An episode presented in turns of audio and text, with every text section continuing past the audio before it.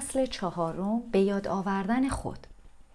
فرافکنی پدیده جالبی است که متاسفانه درباره آن آموزشی در مدرسه به ما ندادند. فرافکنی نسبت دادن غیر ارادی رفتار ناآگاهانه خود به دیگران است. چنان که به ما القا می شود این ویژگی ها واقعا در دیگری وجود دارد نه در ما. هنگامی که درباره احساسات یا بخش‌های غیرقابل قبول شخصیت خود مضطرب هستیم مکانیسم دفاعی وارد عمل می شود و ما این ویژگی را به عوامل بیرونی و یا افراد دیگر نسبت می دهیم. برای نمونه اگر تحمل سایرین را نداریم بسیار احتمال دارد که حس حقارت خود را به آنها نسبت می دهیم. البته همواره عاملی وجود دارد که موجب برانگیختن فرافکنی در ما میگردد برخی ویژگی های ناکامل دیگران آن ویژگی های ما را که به توجه نیاز دارند تحریک می کنند و در نتیجه آنچه را در خود ترد کرده ایم به سایرین نسبت می دهیم. ما فقط آنچه را که خودمان هستیم می بینیم. من ترجیح می دهم به این پدیده به صورت نوعی تبادل انرژی نگاه کنم. تجسم کنید که صدها خروجی الکتریکی گوناگون روی سینه خود دارید و هر خروجی نشانه ویژگی خاصی باشد.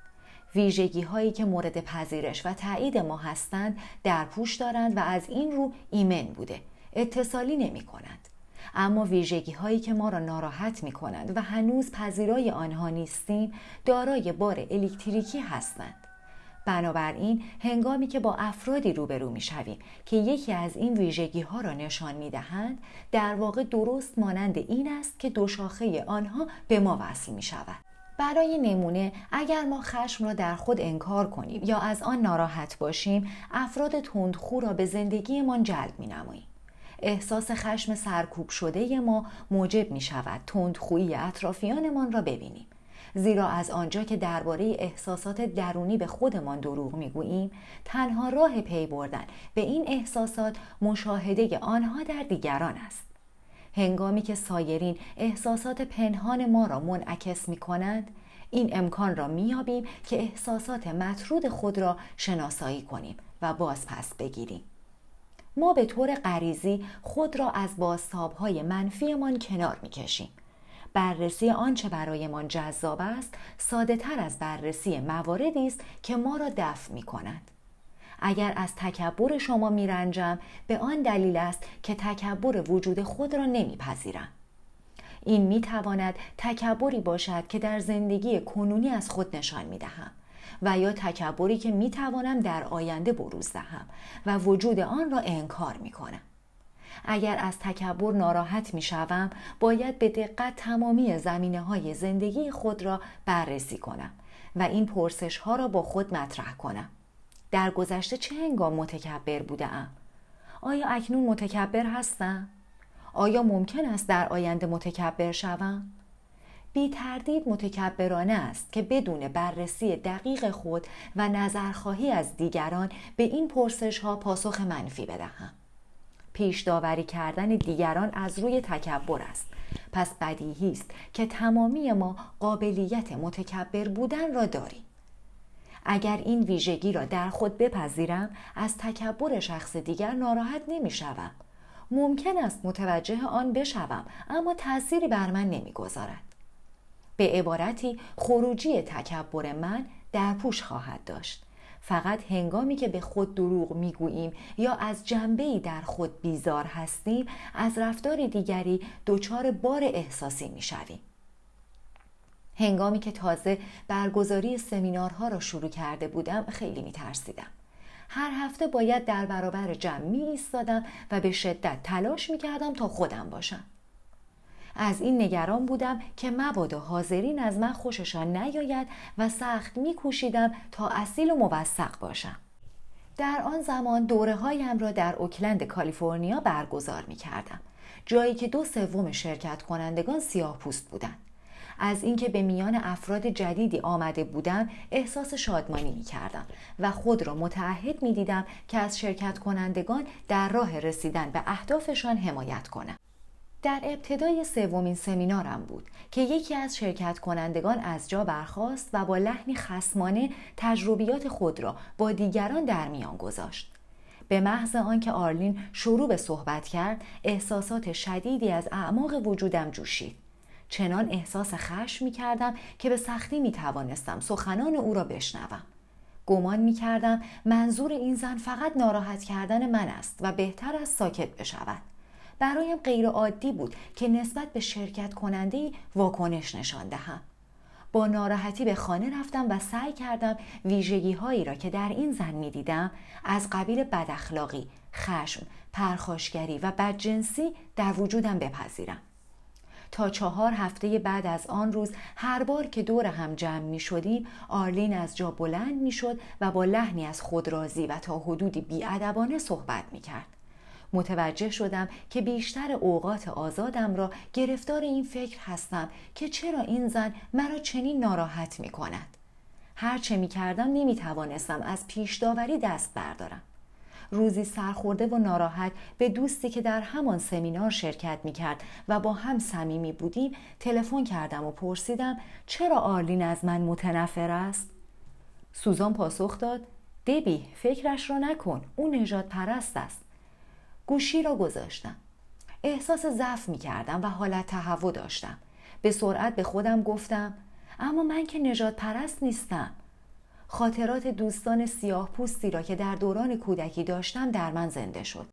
به یاد آوردم که به آنها شنا کردن یاد می‌دادم و همراه آنها در مسابقات دو شرکت می کردم. به یاد پدرم افتادم که چگونه برای حقوق مدنی جنگیده بود و برای نخستین بار در ایالت فلوریدا یک وکیل سیاه پوست را به عنوان شریک و همکار برگزیده بود. با این یادآوری ها مطمئن شدم که نجات پرست نیستم. آن شب در تخت خواب دراز کشیده بودم و درباره جلسه بعدی سمینارم فکر می کردم. اما واجه های سوزان مرتب به گوشم می خورد. او نجات پرست است. بارها و بارها این عبارت در گوشم تنین انداخت. درست هنگامی که داشت خوابم می برد ندایی را در وجودم شنیدم. اولین بار که آرلین از جا بلند شد و با تو بدرفتاری کرد درباره او چه فکری کردی؟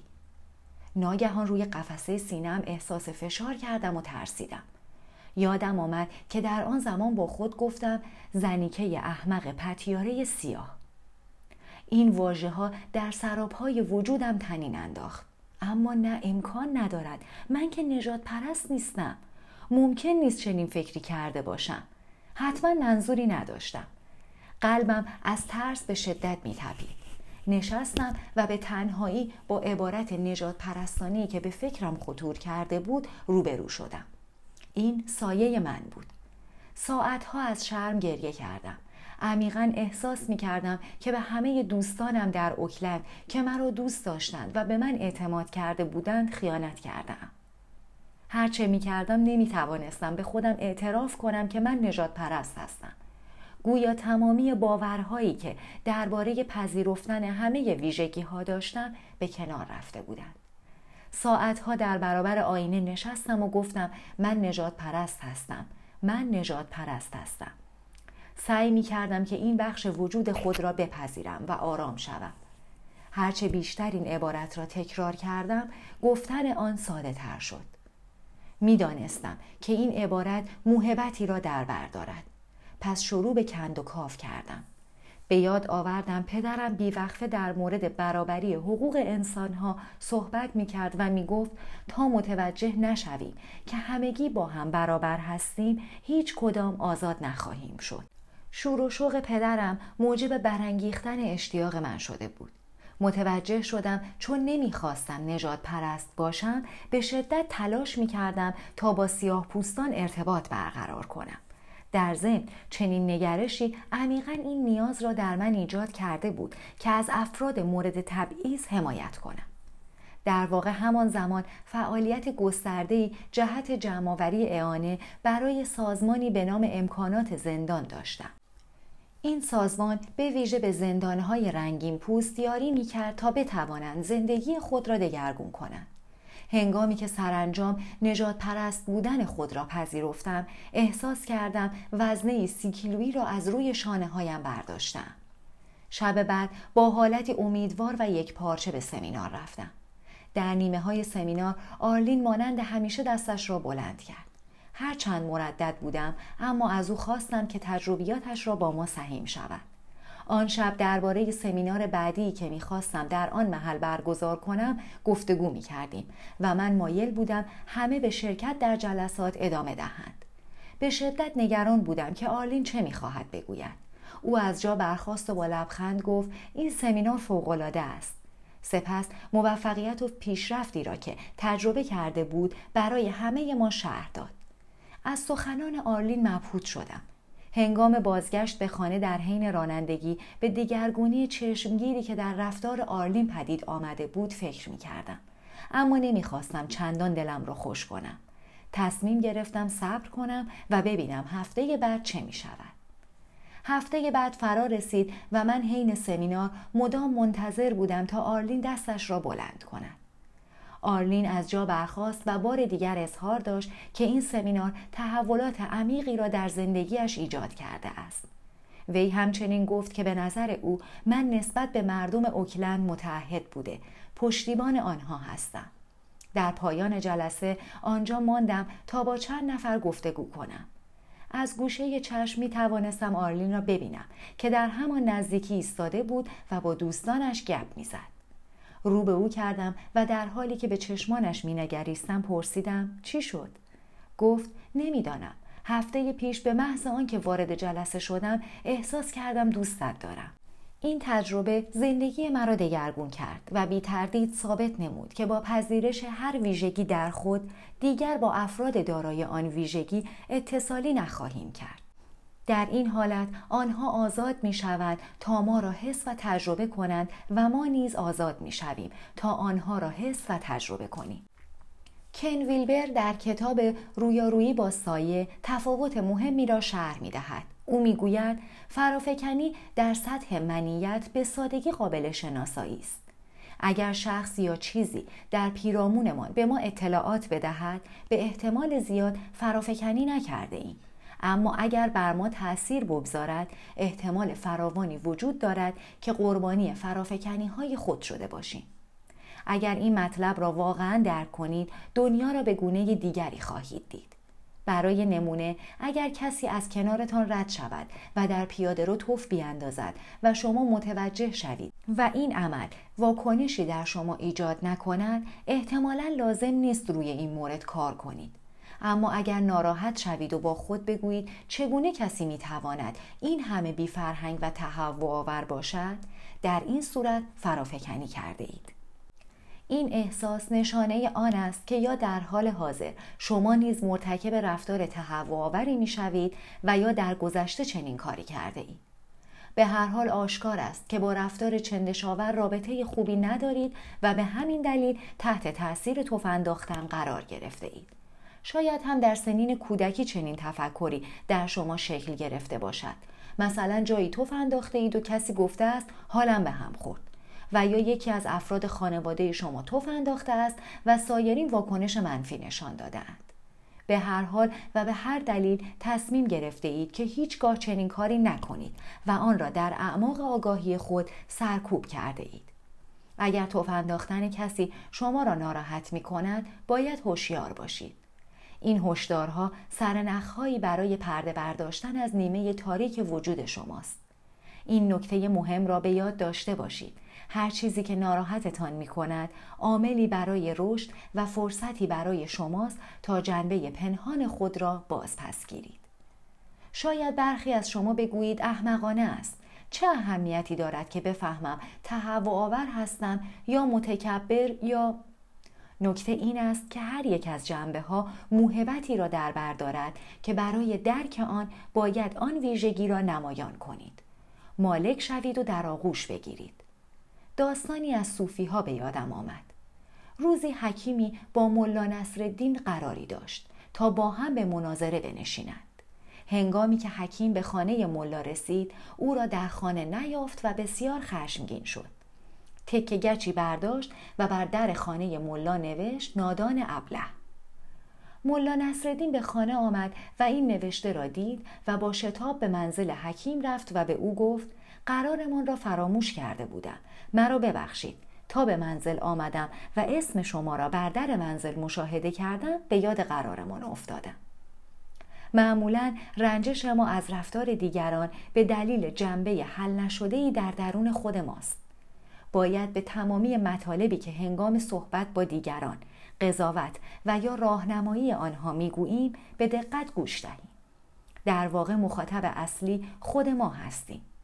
آن حکیم می توانست به جای نادان ابله بنویسد نادان بی تربیت، بی فکر بی ملاحظه، ترسوی نامرد و یا آنکه به نتیجه گیری کاملا متفاوتی برسد. او می توانست نگران شود که مبادا مولا نصرالدین دچار سانحه شده یا در بستر بیماری افتاده باشد. اما با غیبت مولا نصرالدین عبارت نادان ابله به فکر او رسید. هنگامی که خصلتی را داریم که برایمان حل نشده است رویدادهایی را به زندگی خود جلب می کنیم تا در تملک و در آغوش کشیدن آن وجه مطرود ما را یاری کنند. آن حکیم از غیبت ملا نصرالدین ناراحت شد و ویژگی مطرود خود را که نادان ابله بود فرافکنی کرد ما نقطه ضعف های خود را به دیگران نسبت می دهیم و مطالبی را به دیگران می گوییم که در واقع باید به خود بگوییم هنگامی که دیگران را پیش داوری می کنیم در حقیقت خود را پیش داوری کرده ایم. اگر شما پیوسته خود را با افکار منفی بکوبید یا اطرافیانتان را از راه های کلامی، جسمی و احساسی سرکوب خواهید کرد و یا با از بین بردن بخشی از زندگیتان به خود ضربه خواهید زد. آنچه بر زبان می آورید و انجام می دهید تصادفی نیست. زندگیتان را خود شما می آفرینید و در آن هیچ تصادفی وجود ندارد. در این جهان تمام نگار شما همه کس بوده و فقط با خودتان روبرو هستید. هنگامی که بر کسی که مرتکب اشتباه شده است برچسب می‌زنید درنگ کنید و ببینید آیا خودتان را همین گونه نمینامید اگر صادق باشید همواره پاسخ مثبت خواهد بود جهان آینه بزرگی است که پیوسته ویژگی های ما را به خودمان منعکس می کند. هر خصلتی بنا به دلیلی وجود دارد و تمامی خصایل کامل هستند. چندی پیش متوجه شدم که دائم از دوستان و آشنایانم می‌پرسم در روز چند بار مراقبه می کنند و هر بار چه مدت به تمرکز می نشینند و سپس اهمیت مراقبه روزانه را به آنها خاطر نشان می کنم و می‌گویم که باید حداقل روزی نیم ساعت در درون خود تعمق کنند. ناگهان از خودم پرسیدم چرا این همه درباره مراقبه سایرین سماجت می کنم؟ پس از بررسی انگیزم متوجه شدم که دلیل این سماجت آن است که بیشتر روزها خودم به مراقبه نمی نشینم. بخشی از وجودم تشنه آن بود که بیشتر به درونم بروم و لحظات بیشتری را در سکوت بگذرانم اما چون فرزند سه ساله ای داشتم تا اندازه خود را قانع کرده بودم که برای انجام ندادن مراقبه عذر موجهی دارم هنگامی که متوجه شدم در واقع همان مطلبی را که به دیگران می‌گویم که خودم باید بشنوم توانستم فرافکنی هایم را پس بکشم و خواسته ناآگاهم را محترم شمارم پس از آن مراقبه هایم را بیشتر کردم و از اعمال فشار بر سایرین برای انجام کاری که در واقع خود به آن نیاز داشتم دست برداشتم. برای همین است که اغلب می‌گویم در سخنرانی هایتان شرکت کنید. هنگامی که انگیزم را در تشویق مردم به مراقبه بررسی کردم به نیاز خودم پی بردم. بیشتر سایه های ما چنان ماهرانه از دیدمان مخفی شده اند که یافتن آنها تقریبا غیر ممکن است و اگر پدیده فرافکنی وجود نداشت شاید همه عمر از نگاه ما پنهان می ماندند. برخی از ما در سه چهار سالگی این ویژگی ها را مخفی کرده ایم. مجسم کنید در کودکی یک روز سکه ای را حین بازی در منزل پنهان کرده باشید. تقریبا غیر ممکن است که پس از گذشت 20, 30 و یا چهل سال این واقعه را به یاد آورید. چه رسد به آنکه بدانید سکه را در کجا پنهان کرده اید. فرافکنی نسبت به سایرین این امکان را فراهم می آورد تا بتوانیم آن سکه پنهان را پیدا کنیم. همیشه به غذا خوردن خواهرزاده هایم که از دالاس به دیدارم می آیند خیلی اهمیت می دادم. هنگامی که با هم به رستوران می رفتیم آنها را به خوردن غذاهای کم چربی تشویق می کردم و اگر گمان می کردم زیادی خورده اند مانع شیرینی خوردن آنها می شدم و می گفتم بعد می رویم و دسر سبکتری می خوریم. در آخر سفر آنها با هم در آشپزخانه ایستاده بودیم و درباره آنچه نسبت به نزدیکان خود فرافکنی می کنیم گفتگو می کردیم. هر کدام به نوبت می گفتیم که به چه کسانی افتخار داشتن ویژگی های منفی خود را داده ایم و می خندیدیم. نوبت که به من رسید ناگهان متوجه شدم وسواسی که درباره غذا خوردن خواهرزاده هایم نشان می دهم در واقع به خاطر خودم است. من از روش ناسالم غذا خوردنم ناراضی بودم. اما هرگاه آنها را می دیدم وانمود می کردم که خودم هیچ مشکلی ندارم ولی آنها مشکلات فراوانی دارند. من قد بلند و لاغر هستم و می توانم هرچه دلم می خواهد بخورم و تظاهر کنم که مراقب غذا خوردنم هستم. اما آن روز متوجه شدم که در واقع پرخوری مشکل من است نه خواهرزاده هایم و در نتیجه توانستم با مشکل اصلی روبرو شوم. از آن هنگام رابطه من با خواهرزاده هایم بهتر شده است و دیگر شیوه غذا خوردن آنها ناراحتم نمی کند.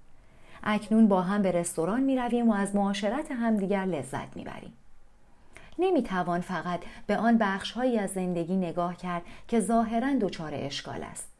بهتر است همه موارد فریب دادن خود را پیدا کنیم. یکی از زمینه هایی که در برخورد با آن بیشتر با موارد پنهان مواجه می شوم در رابطه با افرادی است که به شدت سعی می کنند تا از لحاظی نقطه مقابل پدر یا مادرشان باشند. برای نمونه شاید اگر مادری سختگیر داشته اید بخواهید شخص ملایمی باشید. اگر در خانواده توحیدست بزرگ شده اید شور و شوق شدیدی برای ثروتمند شدن داشته باشید. اگر پدر و مادرتان سلطجو بوده اند سعی کنید منفعل باشید و نسبت به رفتار دیگران بیش از اندازه شکیبایی نشان دهید. اگر پدرتان خیانتکار بوده است شما بسیار وفادار شوید. یا اگر پدر و مادرتان تنبل بوده اند شما معتاد به کار باشید. می توانم موارد بسیاری از این گونه را برشمارم. اما نکته اصلی این است که بیشتر اوقات رفتاری که بر مبنای واکنش نسبت به پدر و مادرمان است ما سر می‌زند فقط در ظاهر متفاوت است. یکی از مراجعین من از پدر خصیص خود نفرت داشت.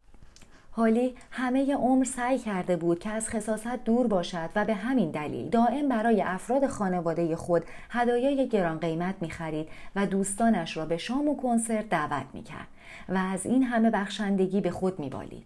هنگامی که به او گفتم باید میل به خصیص بودن را در خود بپذیرد تا بتواند پدرش را ببخشد و نفرت از او را کنار بگذارد نخواست قبول کند که او هم می تواند خصیص باشد هفته ها درباره زندگی وی با هم گفتگو می کردیم و حالی همواره اشاره می کرد که چقدر نسبت به همه دست و دل باز است. تا آنکه روزی حالی از مغازه‌ای به من تلفن کرد. او ناگهان متوجه شده بود که یک ساعت تمام وقت صرف کرده است تا اطلاعات روی جعبه های گوناگون را بخواند و مقدار محصول و قیمت آنها را با هم مقایسه کند تا شاید چند پنی صرف جویی کرده باشد. برای او حیرت انگیز بود که چگونه می تواند بدون لحظه ای تعمل 500 دلار برای خریدن یک پیراهن بپردازد. اما حاضر نیست برای خریدن یک جعبه دستمال کاغذی 20 سنت اضافی بدهد. ناگهان زنگ خطر حالی به صدا درآمد و او متوجه شد که خودش نیز مانند پدرش خسیس است. اما به گونه ای دیگر. ضربه کشف این جنبه درونی حالی را به گریه انداخت. او چه کارها کرده بود تا شبیه پدرش نباشد. وی سالهای بسیار میل به خصیص بودن را در خودش پنهان کرده بود. اما اکنون برایش مانند روز آشکار شده بود که این میل در او نیز وجود دارد.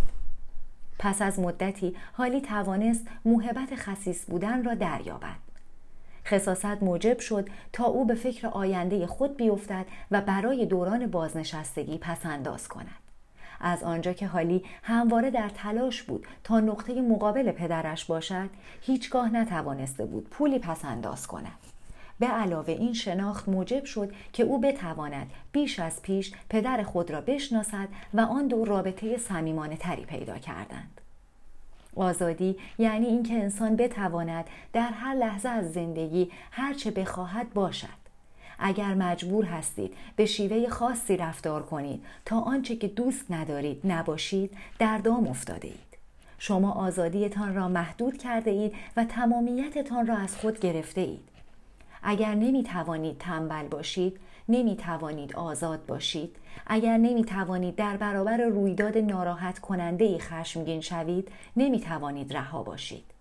اگر واکنش شما نسبت به رفتار دیگران این است که برعکس آنها عمل نمایید از خود سوال کنید اگر پیوسته از گروه خاصی میرنجید ببینید چه شباهت هایی به آنها دارید ما فقط ویژگی های منفی خود را فرافکنی نمی کنیم بلکه ویژگی های مثبتمان را نیز به سایرین نسبت می دهیم. بیشتر افرادی که نزد من می آیند استعداد، خلاقیت، توانایی و موفقیت خود را فرافکنی می کنند. باید بدانید که اگر مایل هستید همانند دیگری باشید به این دلیل است که این توان را در خود دارید که مانند او باشید. اگر مجذوب افراد بسیار برجسته ای هستید و پول و وقت خود را صرف خواندن زندگی نامه هایشان می کنید آن جنبه ای را که در آنها دوست دارید در خود جستجو نمایید شما شایسته این هستید که هرچه می بینید و حقیقتا می خواهید داشته باشید تنها تفاوت بین شما و افراد مورد ستایشتان آن است که آنها یکی از ویژگی های دلخواه شما را از خود نشان می دهند و احتمالا رویاهایشان را عملی می سازند. هنگامی که در حد توانتان زندگی نمی کنید آسان است که ویژگی های مثبت خود را به افرادی فرافکنی کنید که این ویژگی ها را در زندگی پیاده کردهاند. هنگامی که به برآورده ساختن رویاها و اهداف خود بپردازید کمتر به آنچه دیگران می کنند اهمیت می دهید. هر کدام از ما نیاز داریم که قهرمان خود باشیم. تنها راه آن است که جنبه هایی را که از خود به دیگران نسبت داده ایم یعنی جنبه هایی را که ترد کرده ایم باز پس بگیریم. تقریبا یک سال است با دوستی کار می کنم که سمینارهای مرا که روند سایه نام دارد در میامی برگزار می کند. راشل جوان، زیبا، باهوش و با استعداد است. اما هر بار که با هم هستیم مرا خیلی مهم جلوه می دهد و مرتب از من تعریف می کند و می گوید چقدر باهوش با استعداد و زیبا هستم. هرچند می‌دانم که راشل مرا دوست دارد و به من احترام می‌گذارد اما این را هم می‌دانم که او هوش استعداد و زیبایی خود را به من فرافکنی می کند. از آنجا که نسبت به فرایند فرافکنی بسیار هوشیار هستم تسلیم شیفتگی او نشدهام بلکه برعکس وی را راهنمایی می کنم تا هوش زیبایی و استعدادی را که در خود نفی می کند باز پس بگیرد پس از گفتگوهای بسیار متوجه شدم راشل معتقد است. من از ویژگی هایی برخوردارم که او فاقد آنهاست. به راشل اطمینان دادم که این اعتقاد وی درست نیست و از او خواستم تا ویژگی هایی را که به من فرافکنی کرده است مشخص و نامگذاری کند. می‌دانیم فرافکنی هنگامی رخ می دهد که شخص تحت تاثیر رفتار دیگری قرار گیرد. خواه این رفتار مثبت باشد خواه منفی. در این نمونه راشل تحت تاثیر خصوصیات مثبت من قرار دارد و توانایی های خود را در من می بیند. من آینه او هستم. زیرا او هنوز در حد توان مطلوبش زندگی نمی کند و فقط می تواند تصویر روشن خود را از طریق من ببیند. این وضعیت راشل را در موقعیت دشواری قرار می دهد. زیرا اگر او را رها کنم این ویژگی های وی ناپدید می شوند. یعنی به تاریکی باز می گردد. مگر آنکه بتواند این ویژگی ها را به فرد دیگری فرافکنی کند. آن جنبه های من که او را تحت تاثیر قرار می دهد فقط باستابی از امکانات خود او هستند. تا هنگامی که وجود برخی جنبه ها را در خود انکار کنیم به این افسانه تداوم می بخشیم که سایرین ویژگی هایی دارند که ما نداریم. هنگامی که کسی را تحسین می کنیم این فرصت پیش می آید که یکی دیگر از جنبه های خود را پیدا کنیم. علاوه بر فرافکنی های منفی باید فرافکنی های مثبتمان را نیز باز پس گیریم. باید آنچه را به دیگران متصل کرده ایم برگیریم و به خودمان وصل کنیم. تا هنگامی که نتوانیم همه فرافکنی ها را پس بگیریم امکان ندارد بتوانیم توان کامل خود را ببینیم و تمامیت وجودمان را تجربه کنیم. اگر مجذوب شجاعت مارتین لوترکینگ هستم فقط به این دلیل است که میزان شجاعتی را که خود می‌توانم در زندگی ابراز کنم در او می‌بینم. یا اگر نفوذ اپرا وینفری مرا مجذوب می کند فقط از آن روز که آن اندازه نفوذی را که خود می توانم در زندگی داشته باشم در او مشاهده می کنم. بیشتر افراد عظمت خود را فرافکنی می کنند و برای همین است که هنرپیشه ها و ورزشکاران مشهور این کشور این همه درآمد دارند. به آنها پول می دهیم تا قهرمان ما باشند و رویاها و آرزوهای برآورده نشده ما را متجلی کنند. مردم بی آنکه حقیقتا از زندگی شخصی این ستاره ها اطلاع داشته باشند به وضعیت آنها قبطه می‌خورند آنها با غرق شدن در زندگی معبود خود از رویارویی با زندگی خودشان اجتناب می کنند. اما واقعیت عمیقتر آن است که آنها جنبه هایی از خود را به قهرمانانشان فرا. اگر عظمتی مشاهده می کنید در واقع عظمت خودتان را می بینید. چشمانتان را ببندید و به این نکته بیاندیشید. اگر عظمت فرد دیگری را تحسین می کنید آنچه می بینید عظمت خودتان است. شاید شما به شیوه متفاوت این بزرگی را نشان می دهید. اما اگر جنبه عظمت را در خود نداشتید نمی توانستید این ویژگی را در دیگری تشخیص دهید. اگر شما این خصلت را نداشتید جذب آن نمی شدید. هر کس مردم را به گونه متفاوت می بیند. زیرا هر کس ویژگی های خود را به آنها فرا می افکند. وظیفه ماست که آنچه را در دیگران الهام بخش خود می بینیم شناسایی کنیم و آنگاه ویژگی هایی را که از خود دور کرده ایم باز پس بگیریم.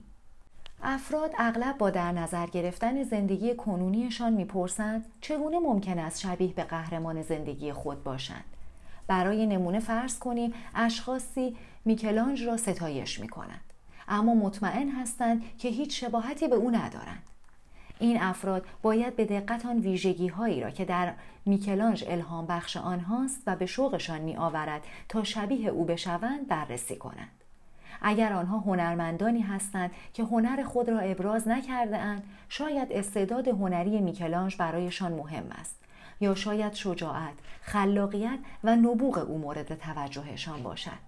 حتی شاید این گونه افراد در زمینه های هنری با استعداد نباشند اما این توان را داشته باشند که در ابراز استعدادهای ویژه خود به همان اندازه بزرگ، خلاق و شجاع جلوه کنند. برای نمونه ممکن است استعداد آنها در موسیقی، عکاسی یا باغبانی نمایان شود. همه خواسته های قلبی شما در انتظار آنند که کشف و ابراز شوند. هرچه شما را برمیانگیزاند جنبه ای از خود شماست. درباره نکاتی که در کسی تحسین می کنید دقیق باشید و آن را در خودتان بیابید. اگر آرزو دارید شبیه کسی شوید به این دلیل است که این توان را دارید که آنچه را می‌بینید متجلی کنید. دیپاک چوپرا می‌گوید هر خواسته ای راه و روش برآورده شدن خود را در بر دارد. این بدان معناست که ما این توان را داریم که آرزوهای قلبی خود را برآورده کنیم و وجود حقیقیمان را متجلی سازیم. اگر توان انجام کار یا داشتن چیزی را نداشته باشیم آن مورد را حقیقتا نخواهیم خواست. می‌بینید مسئله به همین سادگی است. گوته می‌گوید اگر بتوانیم آن را تجسم و باور کنیم می‌توانیم به آن دست یابیم. بخش دشوار عبور از ترسهایمان است که ما را متوقف می کنند و به ما می‌گویند شایستگی و ارزش لازم را نداریم. اما هیچ کس روی زمین مانند شما نیست. هیچ کس درست همان خواسته ها، استعدادها و خاطره ها را ندارد. شما تأثیر ویژه خود را بر هر چیز دارید و موظف هستید استعدادهای بی همتایتان را دریابید و به روش خاص خود آنها را متجلی کنید. چند ماه پیش دوستم نانسی که سالها در زندگی با شکست مواجه بود به دیدارم آمد. از او دعوت کردم تا با هم به سخنرانی یکی از برجسته ترین سخنرانان نوید دهنده جهان برویم. هر دو در طول سخنرانی ساکت بودیم و من نکات مهم را یادداشت می کردم.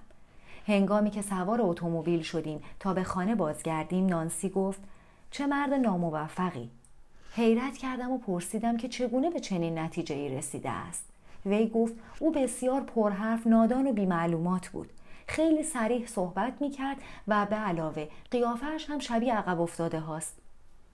او در مسیر خانه همه مواردی را که در رفتار و گفتار این مرد نمیپسندید برشمرد.